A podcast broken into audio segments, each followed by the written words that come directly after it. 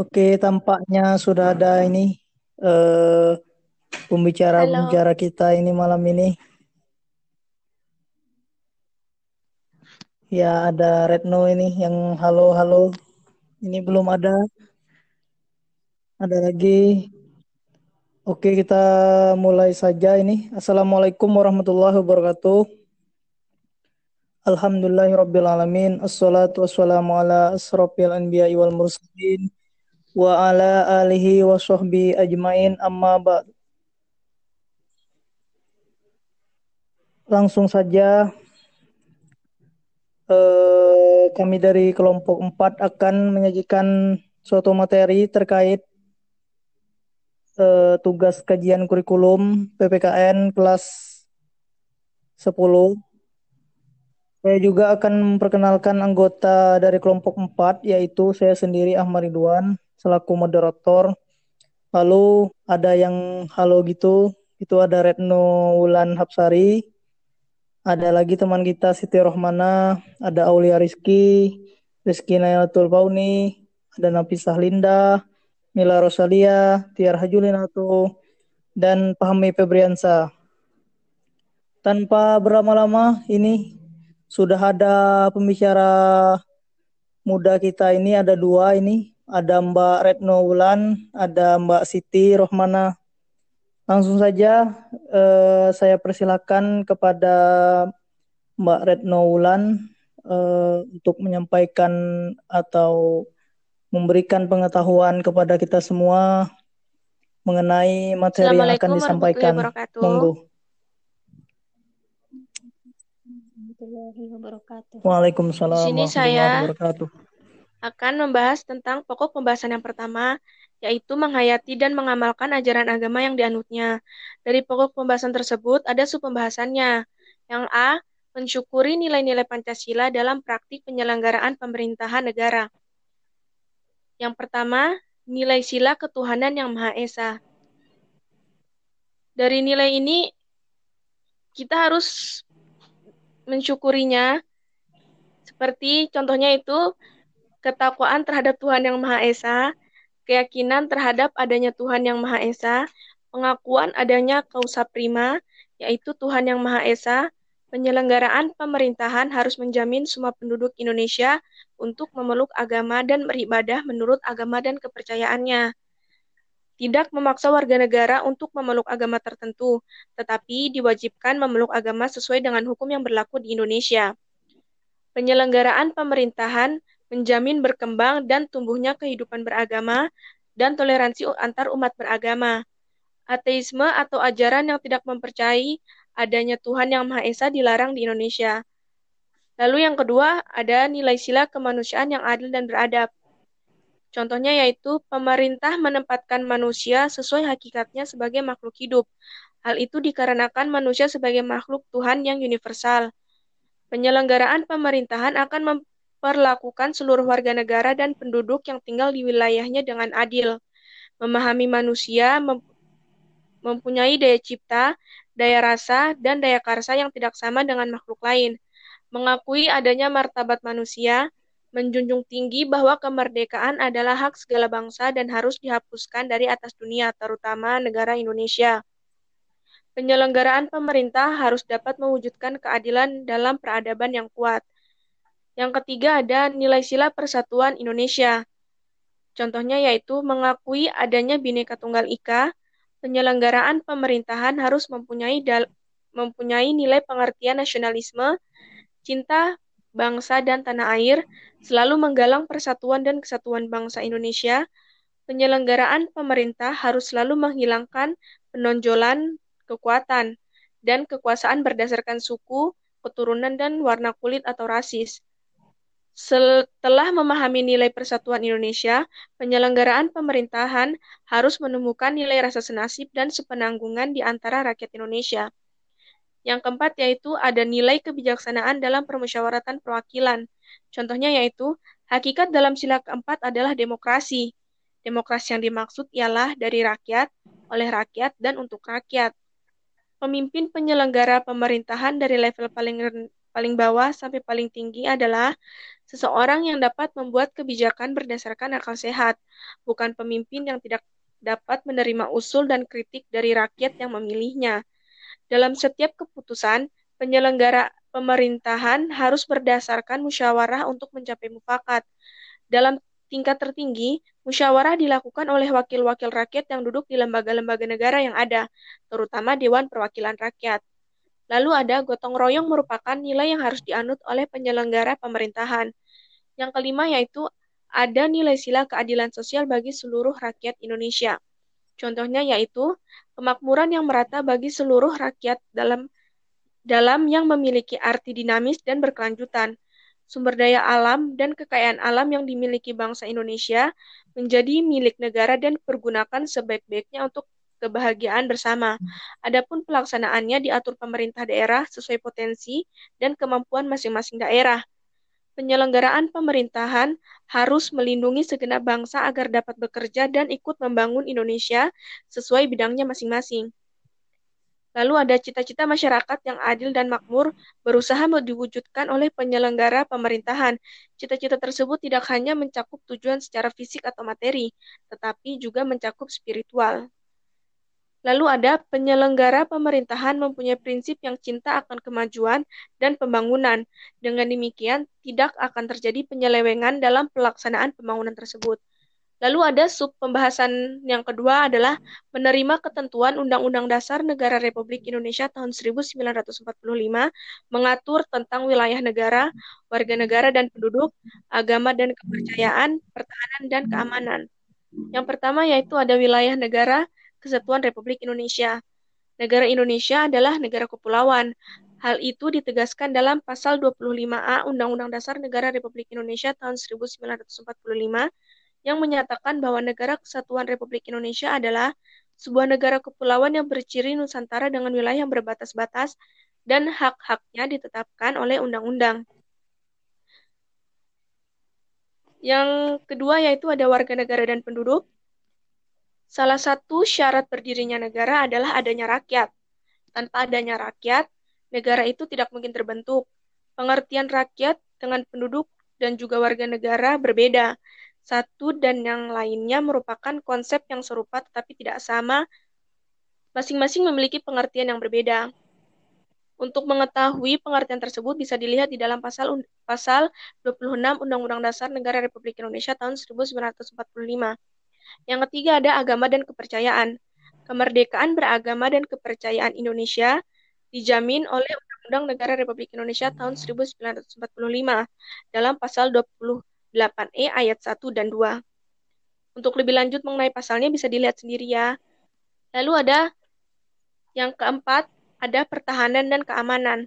Kemerdekaan negara Indonesia dapat dipertahankan apabila dibangun fondasi atau sistem pertahanan dan keamanan negara yang kokoh. Hal ini telah diatur dalam Undang-Undang Negara Republik Indonesia dalam Undang-Undang Dasar Negara Republik Indonesia tahun 1945 pasal 30 ayat 1 sampai 5. Untuk di pasal 2, untuk di ayat 2 pasal 30 menyinggung tentang sistem pertahanan dan keamanan rakyat semesta. Pada hakikatnya sistem pertahanan dan keamanan rakyat semesta merupakan segala sesuatu upaya untuk menjaga pertahanan dan keamanan negara yang seluruh rakyat dan segenap sumber daya nasional, sarana dan prasarana nasional, serta seluruh wilayah negara sebagai satu kesatuan pertahanan yang utuh dan menyeluruh. Untuk sub pembahasan yang C sampai Selanjutnya akan dibahaskan oleh teman saya Siti Rohmana. Terima kasih. Oke, terima kasih Mbak Retno Wulan. Uh, belajar online, belajar daring gini uh, sangat menambah wawasan Mbak Retno. Ya. Mantap, keren. Nah, kita kita lanjut ya. Ini untuk uh, mengenai materi selanjutnya itu mulai Mbak Siti Rohmana, saya persilakan untuk memberikan uh, pengetahuan mengenai materinya. Uh, baik, Assalamualaikum warahmatullahi wabarakatuh. Uh, di sini saya akan melanjutkan presentasi dari Mbak Retno Wulan Hapsari, yaitu tentang bagian C, yaitu menghargai nilai-nilai terkait fungsi dan kewenangan lembaga-lembaga negara. Uraian subpokok bahasan bagian C atau bagian 3. Dalam hal ini, peserta didik dapat menghargai nilai-nilai terkait fungsi dan kewenangan lembaga-lembaga negara menurut Undang-Undang Dasar Negara Republik Indonesia tahun 1945 sebagai bentuk sikap beriman dan bertakwa.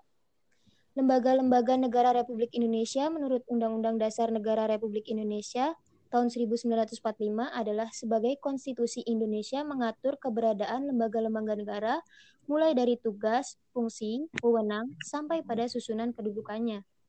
Aturan dalam konstitusi ini dijabarkan oleh undang-undang, yaitu dalam Undang-Undang Nomor 42 Tahun 2014 tentang MPR, DPR, DPD, dan DPRD. Undang-Undang Nomor 3 Tahun 2009 tentang Mahkamah Agung, Undang-Undang Nomor 4 Tahun 2014 tentang Mahkamah Konstitusi, Undang-Undang Nomor 18 Tahun 2011 tentang Komisi Yudisial, dan Undang-Undang Nomor 15 Tahun 2004 tentang BPK. Jadi teman-teman, dengan mengetahui undang-undang tersebut tentang fungsi dan kewenangan lembaga-lembaga negara tersebut, peserta didik diharapkan dapat menghargai dan menerima nilai-nilai yang terkandung di dalamnya, agar apa yang menjadi cita-cita negara dapat terpenuhi dengan dukungan masyarakat itu sendiri. Oke, selanjutnya saya akan menjelaskan yang bagian tiga ya, bagian D ya, yaitu menghormati hubungan pemerintah pusat dan daerah. Uraian subpokok bahasan bagian D atau bagian 4.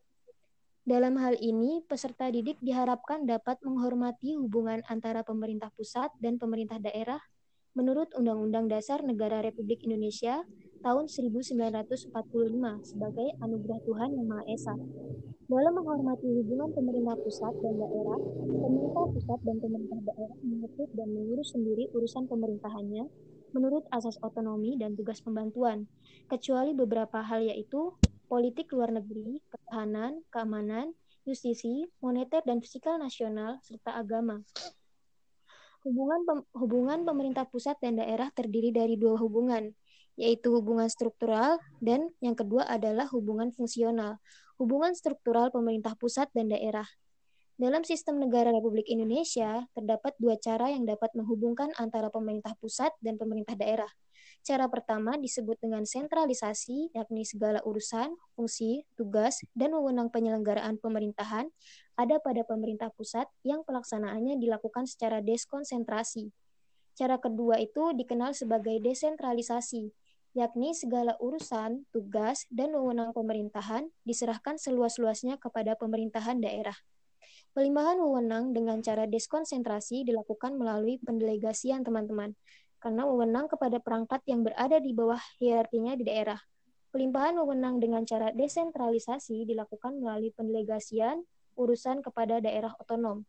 Secara struktural, hubungan pemerintah pusat dan pemerintah daerah diatur dalam perundang peraturan pemerintah nomor 84 tahun 2000. Berdasarkan ketentuan tersebut, daerah diberi kesempatan untuk membentuk lembaga yang disesuaikan dengan kebutuhan daerah. Selanjutnya, saya akan menjelaskan tentang hubungan fungsionalnya pemerintah pusat dan pemerintah daerah. Pada dasarnya, pemerintah pusat dan pemerintah daerah memiliki hubungan kewenangan yang saling melengkapi satu sama lain. Hubungan tersebut terletak pada visi, misi, tujuan, dan fungsinya masing-masing. Visi dan misi kedua lembaga ini, baik di tingkat lokal maupun nasional, adalah melindungi serta memberi ruang kebebasan kepada daerah untuk mengolah dan mengurus rumah tangga sendiri berdasarkan komisi, kondisi dan kemampuan daerah. Adapun tujuannya adalah untuk melayani masyarakat secara adil dan merata dalam berbagai aspek kehidupan. Fungsi pemerintah pusat dan daerah adalah sebagai pelayan, pengatur, dan pemberdaya masyarakat. Hubungan wewenang antara pemerintah pusat dan pemerintah daerah provinsi, kabupaten, dan kota atau antara provinsi dan kabupaten dan kota diatur dalam undang-undang dengan memperhatikan kekhususan dan keberagaman keragaman daerah. Pemerintah daerah dalam menyelenggarakan urusan pemerintahan memiliki hubungan dengan pemerintah pusat dan dengan pemerintah daerah lainnya. Hubungan tersebut meliputi hubungan wewenang, keuangan, pelayanan umum, pemanfaatan sumber daya alam, dan sumber daya lainnya. Hubungan tersebut dapat menimbulkan hubungan administrasi dan kewilayahan antar susunan pemerintahan. Dengan mengetahui hubungan antara pemerintah pusat dan daerah dan daerah, Di sini peserta didik diharapkan agar dapat menghormati segala tugas, fungsi, dan kewenangan antara pemerintah pusat dan daerah, agar apa yang menjadi segala tugas, fungsi, dan kewenangannya tersebut dapat terjalankan dengan baik teman-teman, sesuai dengan penyelenggaraan pemerintahannya itu sendiri.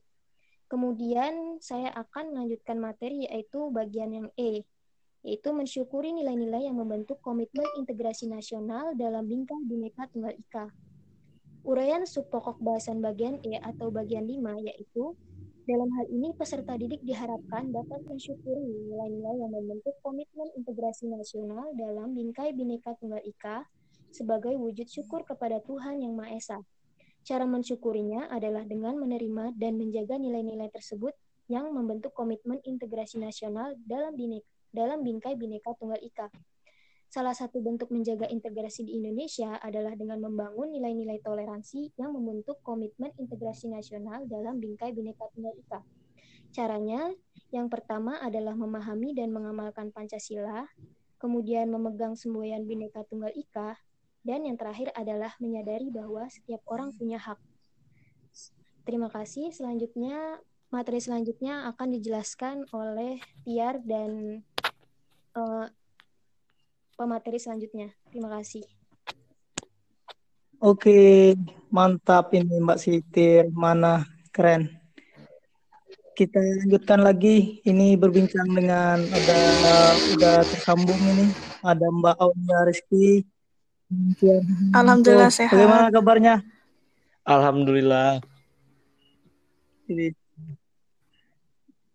Ya, kita lanjut uh, untuk selanjutnya uh, saya berikan kepada Mbak Aulia Rizky untuk memberikan wawasannya mengenai materi yang akan ya. disampaikan. Uh, baiklah, Monggo, uh, di sini saya Aulia. akan menjelaskan bagian kompetensi inti 2, sikap sosial. Uh, adapun kompetensi intinya adalah menunjukkan perilaku jujur, disiplin, tanggung jawab, peduli, yakni gotong royong, kerjasama, toleransi, damai serta santun, responsif, dan proaktif sebagai bagian dari solusi atas berbagai permasalahan dalam berinteraksi secara efektif dengan lingkungan sosial dan alam, serta dalam menempatkan diri sebagai cerminan bangsa dalam pergaulan dunia. Uh, adapun sub Adapun sub pokok bahasanya adalah yang pertama, menunjukkan sikap gotong royong sebagai bentuk penerapan nilai-nilai Pancasila. E, bentuk uraiannya adalah dalam hal ini peserta didik dapat memiliki sikap sosial, Contohnya seperti sikap gotong royong sebagai bentuk penerapan nilai-nilai Pancasila dalam kehidupan bernegara. Sikap gotong royong bisa diterapkan di, di lingkungan sekolah sangat banyak, e, yakni adalah membersihkan ruang kelas, belajar kelompok bersama-sama, mengumpulkan sampah, membantu teman yang sedang sakit, mengadakan kegiatan di sekolah, dilakukan cara bergotong royong dengan adanya kepanitiaan yang bertanggung jawab atas kegiatan sekolah tersebut. Kemudian membagi jadwal piket dan dilakukan bersama-sama setiap harinya. Adapun subpokok yang bagian kedua adalah bersikap peduli terhadap penerapan ketentuan Undang-Undang Dasar Negara Republik Indonesia tahun 1945 eh, yang mengatur tentang wilayah negara, warga negara dan penduduk, agama dan kepercayaan, dan pertahanan serta keamanan. Bentuk uraiannya adalah peserta didik dapat memiliki kepedulian terhadap segala ketentuan peraturan perundang-undangan yang mengatur tentang wilayah negara, warga negara dan penduduk, agama kepercayaan, serta pertahanan dan keamanan. Contohnya, peduli terhadap aturan atau keputusan kebijakan yang ditetapkan pemerintah demi terselenggaranya keharmonisan dan keseimbangan terhadap segala ketentuan peraturan perundang-undangan. Kemudian peserta didik memiliki sikap toleransi atas perbedaan yang ada seperti perbedaan agama dan kepercayaan antar siswa lainnya. Dan penerapan pertahanan dan keamanan di sekolah adalah e, peserta didik mentaati peraturan yang ada di sekolah dan tidak melanggarnya. Kemudian subpokok bahasan yang bagian tiga adalah bersikap peduli terhadap lembaga-lembaga di sekolah sebagai cerminan dari lembaga-lembaga negara. Bentuk uraiannya adalah e, dalam hal ini Peserta didik dapat bersikap peduli terhadap lembaga-lembaga di sekolah sebagai cerminan dari lembaga-lembaga negara. Adapun lembaga-lembaga yang ada di sekolah adalah kepala sekolah, wakil kepala sekolah, serta bapak ibu guru dan guru yang berjabat di bagian BK, perpus, administrasi, dan humas. Jadi peserta didik bersikap menghormati, peduli, dan mentaati terhadap lembaga-lembaga yang ada di sekolah.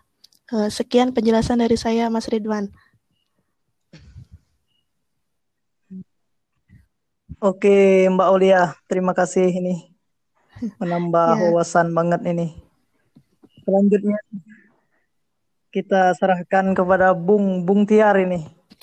Bung Tiar lanjut uh, mengenai dan memberikan wawasan kepada kita ini tentang materinya. Saya persilakan Bung Tiar. Baiklah, di sini saya akan melanjutkan materi dari Mbak Aulia Rizky.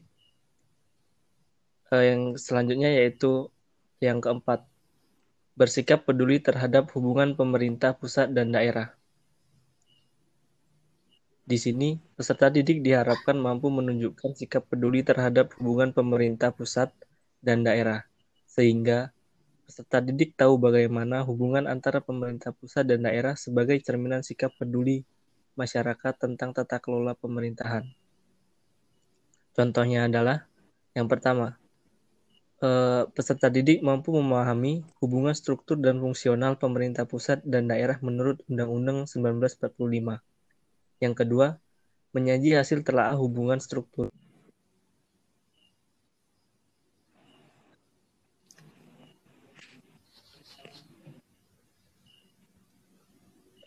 Daerah menurut Undang-Undang 1945. Halo Bung Aduh, ini nampaknya Bung Tiar ini kehilangan sinyal. Iya, kayaknya. Mbak ya, Mbak Ulia ya. Baik, kita tunggu dulu teman-teman semuanya.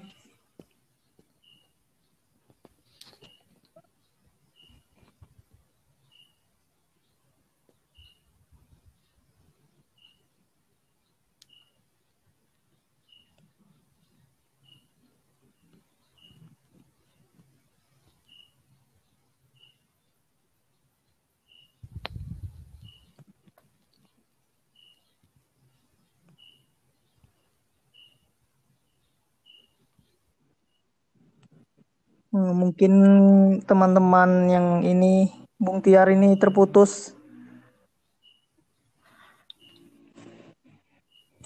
Bagaimana Mbak Ulia?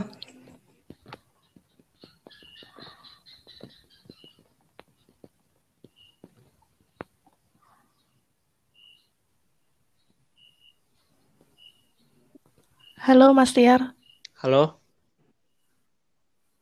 Halo Bung Tiar uh, bisa dilanjutkan ini. Nampaknya Bung Tiar ini sinyalnya kurang Iya, ini, maaf. kurang baik. Dari awal ya? Ya bisa di, ya bisa diulangi. Uh, Oke, baiklah. Di sini saya akan melanjutkan materi dari Mbak Aulia Rizky uh, dari awal ya.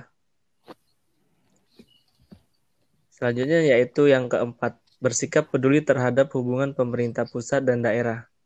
Di sini, peserta didik diharapkan mampu menunjukkan sikap peduli terhadap hubungan pemerintah pusat dan daerah, sehingga peserta didik tahu bagaimana hubungan antara pemerintah pusat dan daerah sebagai cerminan sikap peduli masyarakat tentang tata kelola pemerintahan.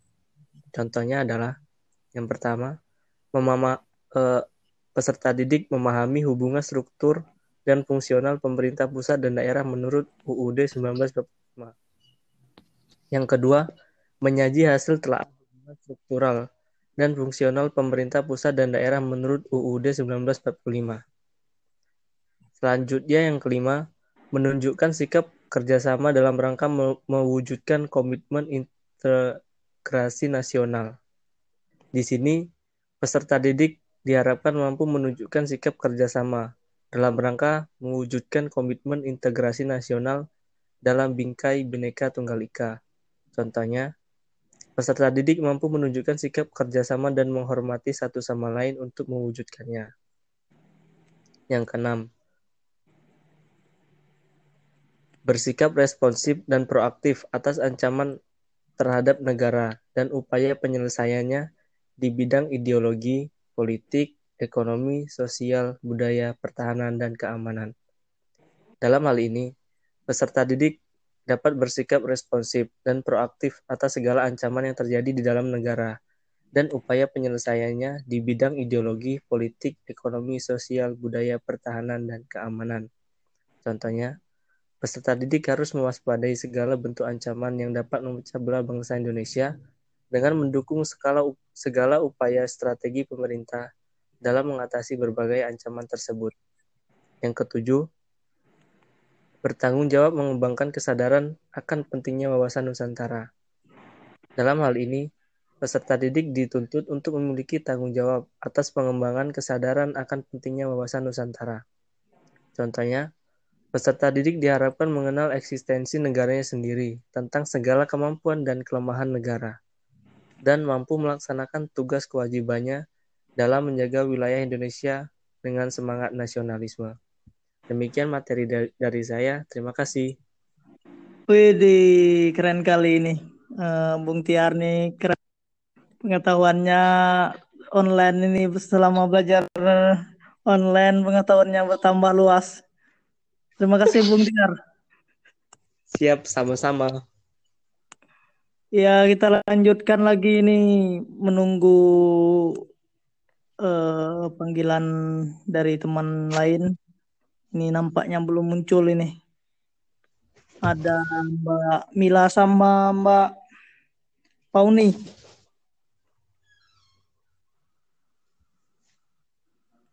Eh, mungkin ada Mbak Pauni dan Mas Fahmi ini. Tapi nampaknya belum terhubung. Jadi teman-teman kita menunggu dulu.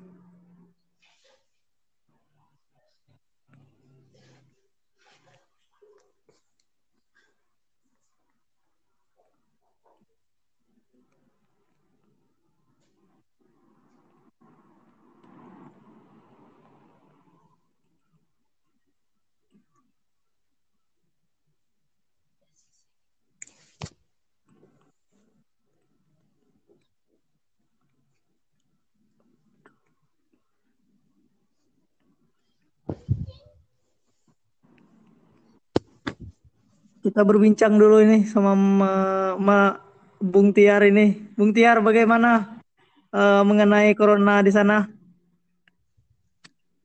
Saya sudah di Jogja, Bung Ridwan. Wih, udah di Jogja. Tinggal kuliah, tinggal kuliah ini. Cuman bosan aja sih di kos. Masih ini masih rawan Bung Tia lingkungan Jogja mengenai corona? Kalau di Jogja sih apa ya sama aja kayak di tempat-tempat lain ada kota yang sedikit ada juga tempat-tempat yang rawan corona. Hmm, ini Bung Ridwan sendiri gimana kabarnya? Alhamdulillah, alhamdulillah Bung Tiar. Ini ada hikmah, hikmah lah di di masa pandemi ini bisa membantu orang tua dan sebagainya lah di kampung halaman. Dan belajar online juga ini uh, tidak rum tidak rumit juga. Tapi rindu nih sama teman-teman yang ada berada di luar pengen kuliah oh, iya. tatap muka lah sebenarnya. Eh, ada Mbak Mila. Halo. Halo, ini ada Mbak Mila. Bagaimana kabarnya Mbak Mila? Alhamdulillah baik. Gimana kalian? Alhamdulillah. Mantap lah. Ini selanjutnya kita lanjut lagi ya. Ini udah ada terhubung pembicara kita. Ini ada Mbak Mila seorang jurnalis. Wah, jadi seorang jurnalis ya. Bisalah ini memberikan uh, wawasan pengetahuan kepada kita mengenai materi yang akan disampaikan. Ya, saya persilakan Mbak Mila. Oke, uh, terkait materi tadi yang udah disampaikan sama Ridwan ya, uh, Mbak Mila di sini mau melanjutkan. Nanti juga akan dilanjutkan sama uh, teman satunya uh, untuk yang akan Mbak Mila sampaikan yang terkait uh, materi kali ini adalah mengenai uh, pokok pembahasan uh, tentang mengolah, menalar, menyaji dalam ranah konkret dan ranah abstrak terkait dengan uh, pengembangan dari yang dipelajari di sekolah secara mandiri dan juga uh, mampu menggunakan metode sesuai dengan kaidah keilmuan sendiri. Nah, untuk poin yang pertama sendiri dari uraiannya yang pertama peserta didik diminta agar dapat menyajikan hasil analisis nilai-nilai Pancasila dalam kerangka praktik penyelenggaraan pemerintah negara-negara, pemerintahan negara-negara gitu. E, maksudnya adalah e, di sini setiap peserta didik e, diminta untuk mengembangkan e, dari apa yang mereka dapatkan untuk bisa menganalisis nilai-nilai Pancasila yang kemudian e, dihubungkan dengan kerangka praktik dalam penyelenggaraan pemerintahan sendiri. Itu yang pertama. Kemudian untuk yang kedua, itu nanti uh, dalam hal ini peserta didik dapat menyaji hasil telah uh, telaah tentang ketentuan Undang-Undang Dasar Negara Republik Indonesia tahun 1945 yang mengatur wilayah negara, warga negara, dan penduduk, agama, dan kepercayaan, serta pertahanan dan keamanan sebagai bentuk kepedulian terhadap ketentuan Undang-Undang Dasar Negara Republik Indonesia tahun 1945. Nah, dalam hal ini maksudnya adalah peserta didik uh, selain uh, apa menyajikan kemudian menelaah setiap materi tersebut, uh, mereka juga mampu untuk uh, mengimplementasikan uh, dalam ketentuan-ketentuan yang berlaku di Indonesia sendiri, baik itu dalam Undang-Undang 1945 ataupun peraturan-peraturan yang lainnya. Terus untuk yang selanjutnya, peserta didik diminta agar mendemonstrasikan hasil analisis tentang fungsi dan kewenangan lembaga-lembaga negara. Nah, untuk hal ini, peserta didik selain menyaji, menelaah, kemudian menganalisis, eh, peserta didik juga diminta untuk bisa mempraktekkan langsung atau mendemonstrasikan hasil analisis eh, tentang fungsi-fungsi dan kewenangan lembaga-lembaga negara. Jadi nanti peserta didik itu paham eh, apa nih tugas lembaga negara, apa tugas, kemudian kewajibannya, hak dan sebagainya seperti itu. Dan untuk selanjutnya yaitu eh, peserta didik juga diharapkan bisa membuat rancangan dan melakukan penelitian sederhana tentang hubungan pemerintah pusat dengan pemerintah daerah setempat agar peserta didik mengetahui bagaimana hubungan antara pemerintah pusat dengan daerah. Nah, dalam hal ini peserta didik itu uh, selai, uh, tadi uh, dari mulai menelaah, menyajikan, kemudian mendemonstrasikan. Nah, untuk prakteknya langsung adalah peserta didik bisa membuat rancangan dan penelitian untuk terjun langsung ke dalam masyarakat, baik itu meneliti lembaga-lembaga pemerintah di pusat maupun di daerah. Mungkin itu kalau dari Mbak Mila, nanti dilanjut lagi ke Nafisa. Widih. Oke, terima kasih Mbak Mila. Mantap kali lah. Ini menambah wawasan banget.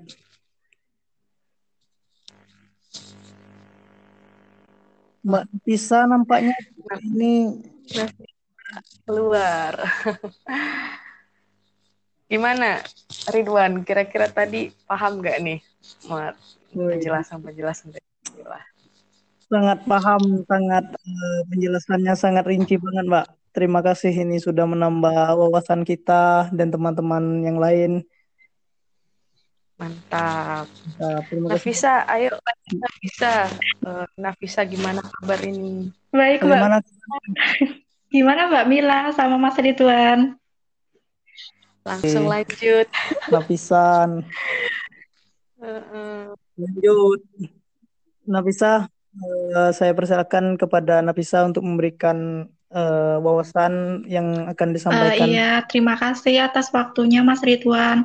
Saya mau melanjutkan uh, pembahasan yang telah Mbak Mila bahas sebelumnya. Saya mau melanjutkan subbab di yaitu uh, dalam hal ini peserta didik diharapkan dapat membuat rancangan dan melakukan penelitian sederhana tentang hubungan pemerintah pusat dan pemerintah daerah setempat.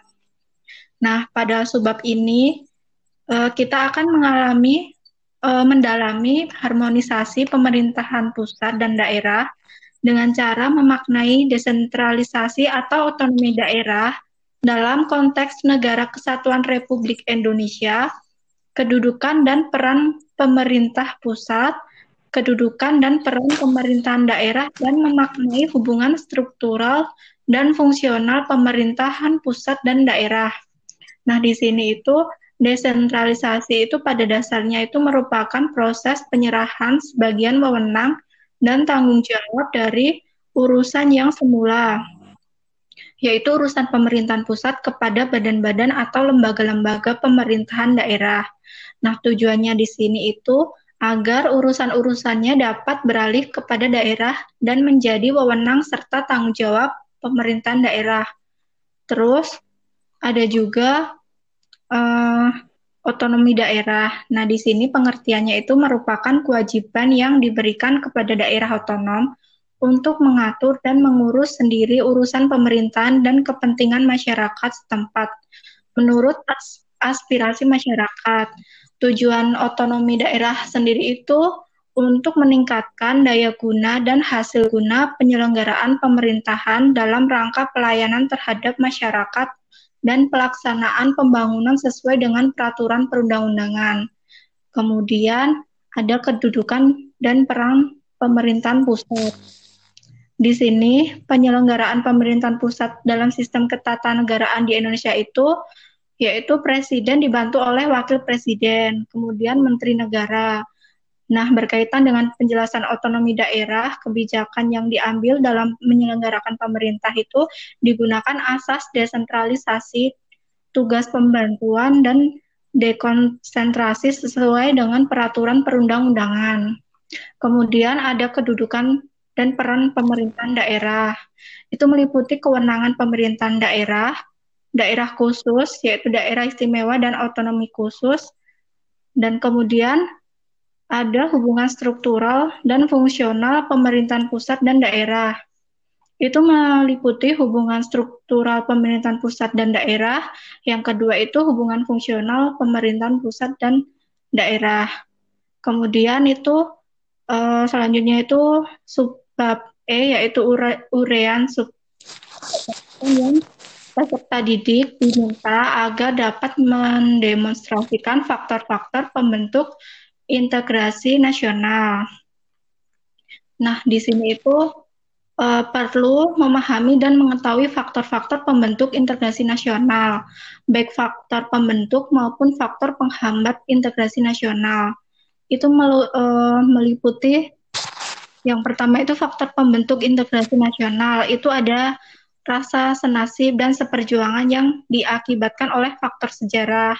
Kemudian adanya ideologi nasional yang tercermin dalam simbol negara yaitu Garuda Pancasila dan semboyang Bhinneka Tunggal Ika. Dan yang ketiga itu adanya tekad serta keinginan untuk bersatu di kalangan bangsa Indonesia seperti yang dinyatakan dalam Sumpah Pemuda. Kemudian adanya rasa cinta tanah air dan mencintai produk dalam negeri Uh, terus subbab yang F itu peserta didik diminta agar dapat menyajikan hasil analisis tentang ancaman terhadap negara dan upaya penyelesaiannya di bidang ideologi, politik, ekonomi, sosial budaya, pertahanan, dan keamanan. Nah, ancaman itu sendiri merupakan setiap usaha dan kegiatan baik dari dalam negeri maupun luar negeri yang dinilai membahayakan kedaulatan negara, keutuhan wilayah negara, dan keselamatan segenap bangsa. Nah, ini ada beberapa ancaman bagi bangsa Indonesia dilihat dari berbagai bidang kehidupan. Yang pertama itu dilihat dari ancaman di bidang ideologi, di sini secara umum Indonesia itu menolak dengan tegas bahwa komunis dan sionis. Eh, hal ini sebagai akibat dari era globalisasi. Karena globalisasi itu ternyata mampu meyakinkan kepada masyarakat Indonesia bahwa liberalisme dapat membawa manusia ke arah kemajuan dan kemakmuran. Akan tetapi uh, hal ini mempengaruhi pikiran masyarakat Indonesia untuk tertarik pada ideologi tersebut. Kemudian uh, ada nilai negatifnya, misalnya itu dalam gaya hidup diliputi kemewahan, pergaulan bebas, yang cenderung mengarah pada dilakukannya perilaku seks bebas dan perbuatan dekadensi moral lainnya. Kemudian ada ancaman di bidang ekonomi. Nah, di bidang ekonomi ini meliputi Indonesia itu akan kedatangan barang-barang dari luar dengan adanya perdagangan bebas yang tidak mengenai adanya batas-batas negara. Kemudian perekonomian negara kita akan dikuasai oleh pihak asing. Kemudian ancaman di bidang sosial budaya. Di sini ada ancaman dari dalam dan ancaman dari luar. Nah, dari dalam itu sendiri ditimbulkan oleh isu-isu kemiskinan, kebodohan, keterbelakangan, dan ketidakadilan. Sedangkan dalam ancaman dari luar itu seperti akib, sebagai akibat dari pengaruh negatif globalisasi yang meliputi munculnya gaya hidup konsumtif dan selalu mengkonsumsi barang-barang dari luar negeri. Kemudian eh, yang sub G itu proses pengumpulan informasi maupun data peserta didik dimintai untuk mempresentasikan hasil interpretasi terkait pentingnya wawasan Nusantara yang sudah dipelajari sebagai proses akhir pembelajaran. Nah, di sini itu eh, pengertiannya wawasan Nusantara itu eh, cara pandang bangsa Indonesia terhadap diri dan lingkungannya. Kemudian hakikatnya merupakan perwujudan dari Kepulauan Nusantara sebagai satu kesatuan pertahanan dan keamanan. Selain itu, wawasan Nusantara merupakan pencerminan dari kepentingan yang sama, tujuannya yang sama, terpeliharanya persatuan dan kesatuan bangsa serta kesatuan wilayah Indonesia. Nah, di sini ada implementasi wawasan Nusantara ber berorientasi pada kepentingan rakyat dan wilayah tanah air. Salah satunya itu implementasi wawasan Nusantara dalam kehidupan politik yang akan menciptakan iklim penyelenggaraan negara yang sehat dan dinamis. Hal tersebut nampak dalam mewujud pemerintahan yang kuat, aspiratif, dan terpercaya yang dibangun sebagai penjelmaan kedaulatan rakyat. Terus, uh, dalam pembinaan seluruh aspek kehidupan nasional sebagai dijelaskan bahwa wawasan Nusantara itu harus menjadi nilai yang menjiwai segenap peraturan perundang-undangan yang berlaku pada setiap strata di seluruh Indonesia. Nah, di sini peran kita dalam mendukung implement, implementasi wawasan Nusantara itu bisa dilakukannya salah satunya dengan mendukung persatuan bangsa, terus berkemanusiaan yang adil dan beradab, terus mendukung kerakyatan yang mengutamakan kepentingan bersama di atas kepentingan individu atau golongan. Kemudian mendukung upaya untuk mewujudkan suatu keadilan sosial dalam masyarakat. Makanya eh, setelah kita mempelajari materi wawasan Nusantara dalam negara Kesatuan Republik Indonesia, tentunya kita semakin paham akan pentingnya wawasan Nusantara bagi kehidupan. Oleh karena itu, uh, kesadaran tersebut harus senantiasa dimiliki oleh setiap warga negara Indonesia. Begitu Mas Ridwan. Uh, mungkin itu yang dapat saya sampaikan terkait dengan materi saya Mas Ridwan. Terima kasih. Oke, Mbak Nasa, terima kasih banyak ini atas uh, materi yang telah disampaikan. Ya, kita lanjut lagi. Ini uh, kepada Mbak Rizky Pauni, si Rizky Nayatul Pauni, saya persilahkan.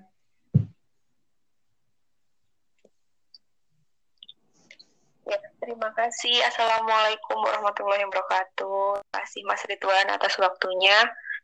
Jadi langsung aja ya. Uh, uraian pokok bahasan satu, yaitu tentang nilai-nilai Pancasila dan kerangka praktik penyelenggaraan pemerintahan negara yang sub, subbabnya ada sistem pembagian kekuasaan negara Republik Indonesia, yaitu ada macam-macam kekua, keku, kekuasaan negara. Menurut John Locke, kekuasaan negara itu dapat dibagi menjadi tiga macam, yaitu kekuasaan legislatif, Kekuasaan legislatif merupakan kekuasaan untuk membuat atau membentuk undang-undang. Yang kedua, kekuasaan eksekutif yaitu kekuasaan yang melaksanakan undang-undang. Selanjutnya yang terakhir kekuasaan federatif yaitu kekuasaan untuk melaksanakan hubungan luar pembagian kekuasaan di Indonesia. Mekanisme pembagian kekuasaan Indonesia diatur sepenuhnya di dalam Undang-Undang Republik Indonesia tahun 1945. Uh, terdiri dari pembagian kekuasaan secara horizontal dan kekuasaan vertikal.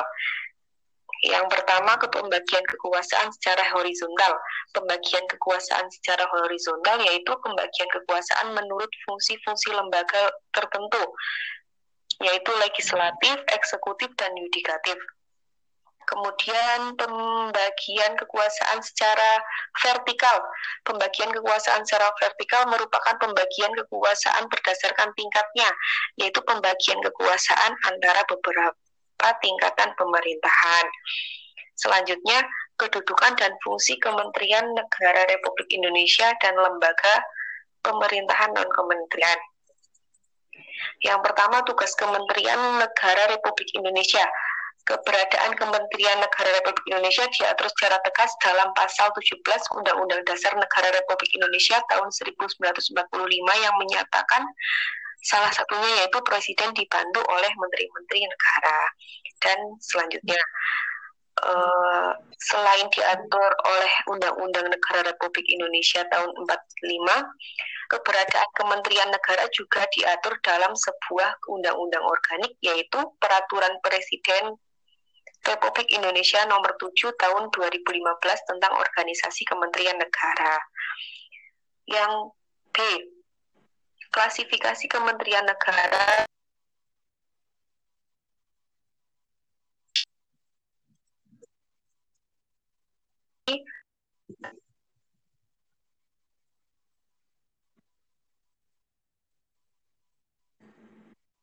banyak negara pemerintahan dan yang ditanganinya. Selanjutnya kementerian jadi selain di Indonesia memiliki Republik Indonesia juga memiliki lembaga pemerintahan non kementerian yang dahulu namanya lembaga pemerintahan non departemen. Lembaga pemerintahan non kementerian merupakan lembaga negara yang dibentuk untuk membantu presiden dalam melaksanakan tugas pemerintahan tertentu. Yang ketiga, penyelenggaraan pemerintahan. Yang pertama ada sistem nilai dalam Pancasila. Sistem nilai adalah konsep atau gagasan yang menyeluruh mengenai sesuatu yang hidup dalam pikiran seseorang atau sebagian besar anggota masyarakat tentang apa yang dipandang baik. Implementasi Sila yang termuat dalam pembukaan UUD 1945 merupakan landasan bahasa Indonesia yang mengandung tiga tata nilai utama, yaitu dimensi spiritual, dimensi kultural, dan dimensi institusional. Salah satu contohnya, aktualisasi nilai spiritual dalam Pancasila, yaitu tergambar dalam sila pertama, yaitu sila ketuhanan yang Maha Esa. Yang ketiga, nilai-nilai Pancasila dalam penyelenggaraan pemerintahan negara. Nah, jadi untuk subbab, subbab ini sudah dijelaskan oleh Mbak Retno tadi di awal. Selanjutnya untuk subbab kedua, ketentuan Undang-Undang NKRI tahun 1945 dalam kehidupan berbangsa dan bernegara. Indonesia yang A memetakan wilayah negara kesatuan Republik Indonesia yaitu ada laut zona laut teritorial, zona landas kontinen dan zona ekonomi eksklusif. Itu untuk wilayah laut. Sedangkan untuk wilayah daratan di Indonesia juga memiliki kedudukan dan bagi tegaknya kedudukan Republik Indonesia. Wilayah daratan merupakan tempat pemukiman dan kediaman warga negara atau penduduk Indonesia. Selain wilayah lautan dan daratan, Indonesia juga memiliki kekuasaan atas wilayah udara. Uh, yang terakhir, Republik Indonesia juga masih mempunyai satu jenis wilayah lagi yaitu wilayah ekstrateritorial, yaitu merupakan wilayah negara kita yang dapat yang dalam kenyataannya terdapat di wilayah negara lain. Keberadaan wilayah ini diakui oleh hukum internasional. Perwujudan dari wilayah ini adalah kantor-kantor perwakilan diplomatik Republik Indonesia di negara lain. Selanjutnya batas batas negara kesatuan Republik Indonesia yaitu ada batas-batas di sebelah utara, barat, timur, dan selatan. Yang kedua, kedudukan warga negara dan pendudukan Indonesia. Status warga negara. Status warga negara Indonesia. Kewarganegaraan Republik Indonesia diatur dalam Undang-Undang Nomor 12 Tahun 2006 tentang Kewarganegaraan Republik Indonesia. Jadi orang yang menjadi warga negara Indonesia uh, sudah diatur dalam undang-undang tersebut. Yang kedua ada asas-asas kewarganegaraan yaitu ada asas sanguinis atau bisa disebut juga asas keturunan. Yang kedua asas iusoli atau asas kedaerahan atau tempat kelahirannya. Yang selanjutnya ada syarat-syarat menjadi warga negara Indonesia yaitu ada dua, naturalisasi biasa dan naturalisasi istimewa. Selain itu juga ada penyebab hilangnya kewarganegaraan Indonesia. Jadi menurut Undang-Undang Republik Indonesia tahun 12 tahun nomor 12 tahun 2006, seorang warga negara Indonesia dapat kehilangan kewarganegaraannya jika yang bersangkutan melakukan salah satu contoh, yaitu salah satu contohnya yaitu memperoleh kewarganegaraan lain atas kemauan dirinya sendiri. Yang ketiga, kemerdekaan beragama dan kepercayaan di Indonesia. Yang pertama, pengertian, pengertian kemerdekaan beragama dan kepercayaan. Kemerdekaan beragama dan kepercayaan mengandung makna bahwa setiap manusia bebas memilih melaksanakan ajaran ajaran agama menurut keyakinan dan kepercayaannya masing-masing masing. Jadi setiap manusia tidak boleh dipaksa oleh siapa pun, baik itu oleh pemerintah, pejabat agama, masyarakat maupun orang tuanya sendiri. Kemerdekaan beragama ini pun di Indonesia sudah dijamin dalam Undang-Undang NKRI tahun 45 dalam pasal 28E ayat 1 dan ayat 2. Selanjutnya membangun kerukunan umat beragama kerukunan umat beragama merupakan sikap mental umat beragama dalam rangka mewujudkan kehidupan yang serasi dan tidak membedakan pangkat, kedudukan sosial, dan tingkat kekayaan. Selanjutnya, sistem pertahanan dan keamanan negara Republik Indonesia yang pertama ada substansi pertahanan dan keamanan negara Republik Indonesia. Pertahanan dan keamanan negara Republik Indonesia merupakan tanggung jawab seluruh warga negara Indonesia. Dengan kata lain, pertahanan dan keamanan negara tidak hanya menjadi tanggung jawab TNI dan Polri saja, tetapi masyarakat Indonesia, masyarakat sipil juga sangat bertanggung jawab terhadap pertahanan dan keamanan negara. TNI dan Polri manunggal bersama masyarakat sipil menjaga keutuhan RI. Selanjutnya yang terakhir kesadaran bela negara dalam konteks sistem pertahanan keamanan negara merupakan upaya pertahanan negara yang harus didasarkan pada kesadaran hak dan kewajiban warga negara serta keyakinan pada kekuasaannya sendiri. Uh, selanjutnya pokok bahasan yang C pengertian lembaga negara. Lembaga negara di Indonesia merupakan institusi-institusi yang dibentuk berdasarkan Undang-Undang Dasar 1945 dan undang-undang serta memiliki sistem yang dibentuk oleh negara itu sendiri yang bertujuan untuk membangun negara tersebut. Yang kedua, fungsi lembaga negara. Fungsi lembaga negara yaitu untuk membantu pemerintahan dan mewujudkan tujuan untuk membangun negara kesatuan Republik Indonesia untuk membangun kesejahteraan pada masyarakat dalam memfasilitasi kepada masyarakat serta untuk mencapai berbagai tujuan lainnya yang dimiliki pemerintah. Selanjutnya yang terakhir subbab ketiga yaitu tentang hubungan pemerintahan pusat dan daerah. Jadi hubungannya ada dua, yaitu hubungan struktural dan hubungan fungsional. Hubungan struktural merupakan hubungan yang didasarkan pada tingkat dan jenjang di pemerintahannya. Kemudian hubungan fungsional merupakan hubungan yang didasarkan dengan fungsi yang dimiliki oleh masing-masing pemerintah. Hubungan tersebut saling mempengaruhi dan ber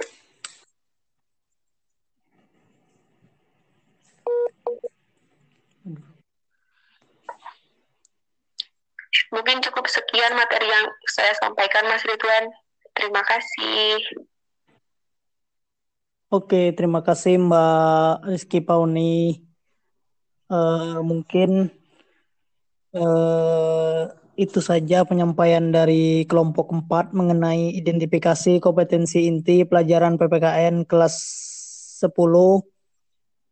Uh, teman-teman bisa mendengarkan kembali uh, apa yang telah disampaikan dari kelompok 4. Mudah-mudahan uh, materi dan penyampaian mengenai uh, kompetensi, inti pelajaran PPKN kelas 10 ini uh, bisa bermanfaat bagi kita semua dan teman-teman yang lain yang mendengarkan. Mohon maaf apabila kekurangan dalam penyampaian karena ada gangguan sinyal atau hal lain dari teman kita yang belum bisa hadir. Dari kelompok 4 mohon maaf.